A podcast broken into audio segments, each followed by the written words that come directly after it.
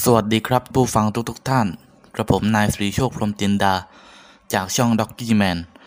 อาทิตย์นี้เรามาต่อกันในเรื่องเรือผีที่มีชื่อว่า เรือ Rescue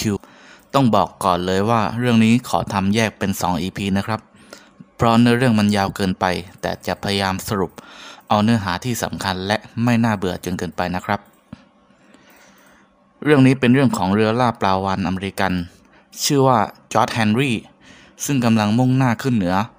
ออกเดินทางตามหาคณะเดินทางเคราะห์ร้ายนำโดยเซอร์จอห์นแฟรงคลิน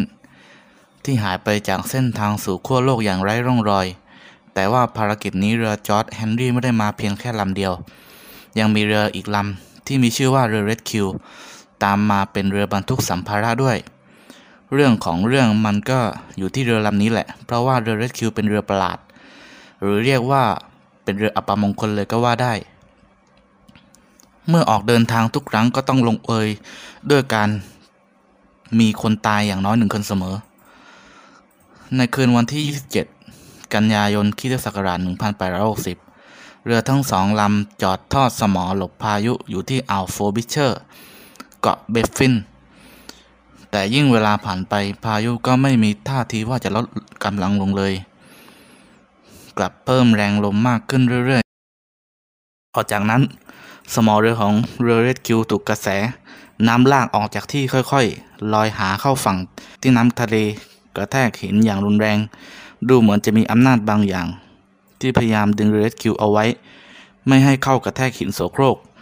ชายฝั่งง่ายดายเกินไป แต่กระนั้นเรือเรดคิวซึ่งไร้คนบังคับก็ต้องพ่ายต่อแรงธรรมชาติในอีกหลายชั่วโมงต่อมา มันถูกคลื่นยักษ์ โถมกระหน่ำหนุนให้เรือพุ่งเข้าหากองหินอย่างแรง เช้าวันต่อมาเรือเรสคิวหายไป เป็นไปได้ว่าอาจถูกหิมะทับถม จนหายไปสนิท แต่ว่าลูกเรือหลายคนก็เชื่อว่า โดนคลื่นลมพาเข้ากระแทกกับหินจนแหลกเป็นชิ้นเล็กชิ้นน้อย เรือจอร์จเฮนรี่ต้องเดินต่อไปแค่ลำเดียว อีกสิบเดือนต่อมาเรือจอร์จเฮนรี่เดินทางมาที่เกาะเบฟฟินอีกครั้ง ทันทีที่มาถึงลูกเรือก็มองดูอยู่บนยอดเสากระโดงเรือ ก็ร้องจนเสียงหลง และชี้มือไปที่ขอบฟ้า ห่างออกไปราวๆสองไมล์มีเรือลำหนึ่งปรากฏขึ้น เป็นเงาลางในม่านหมอก แต่ก็ไม่สามารถบอกได้ว่า กราบเรือที่ฉีกแตกกว่านั้น ก็คือเรือเรดคิวมันแล่นเป็นเส้นตรงเหมือนกับมีมือกำลังบังคับหางเสือ ทั้งๆทที่ไม่มีสัญญาณของสิ่งมีชีวิตบนดาดฟ้า ลูกเรือมองภาพข้างหน้า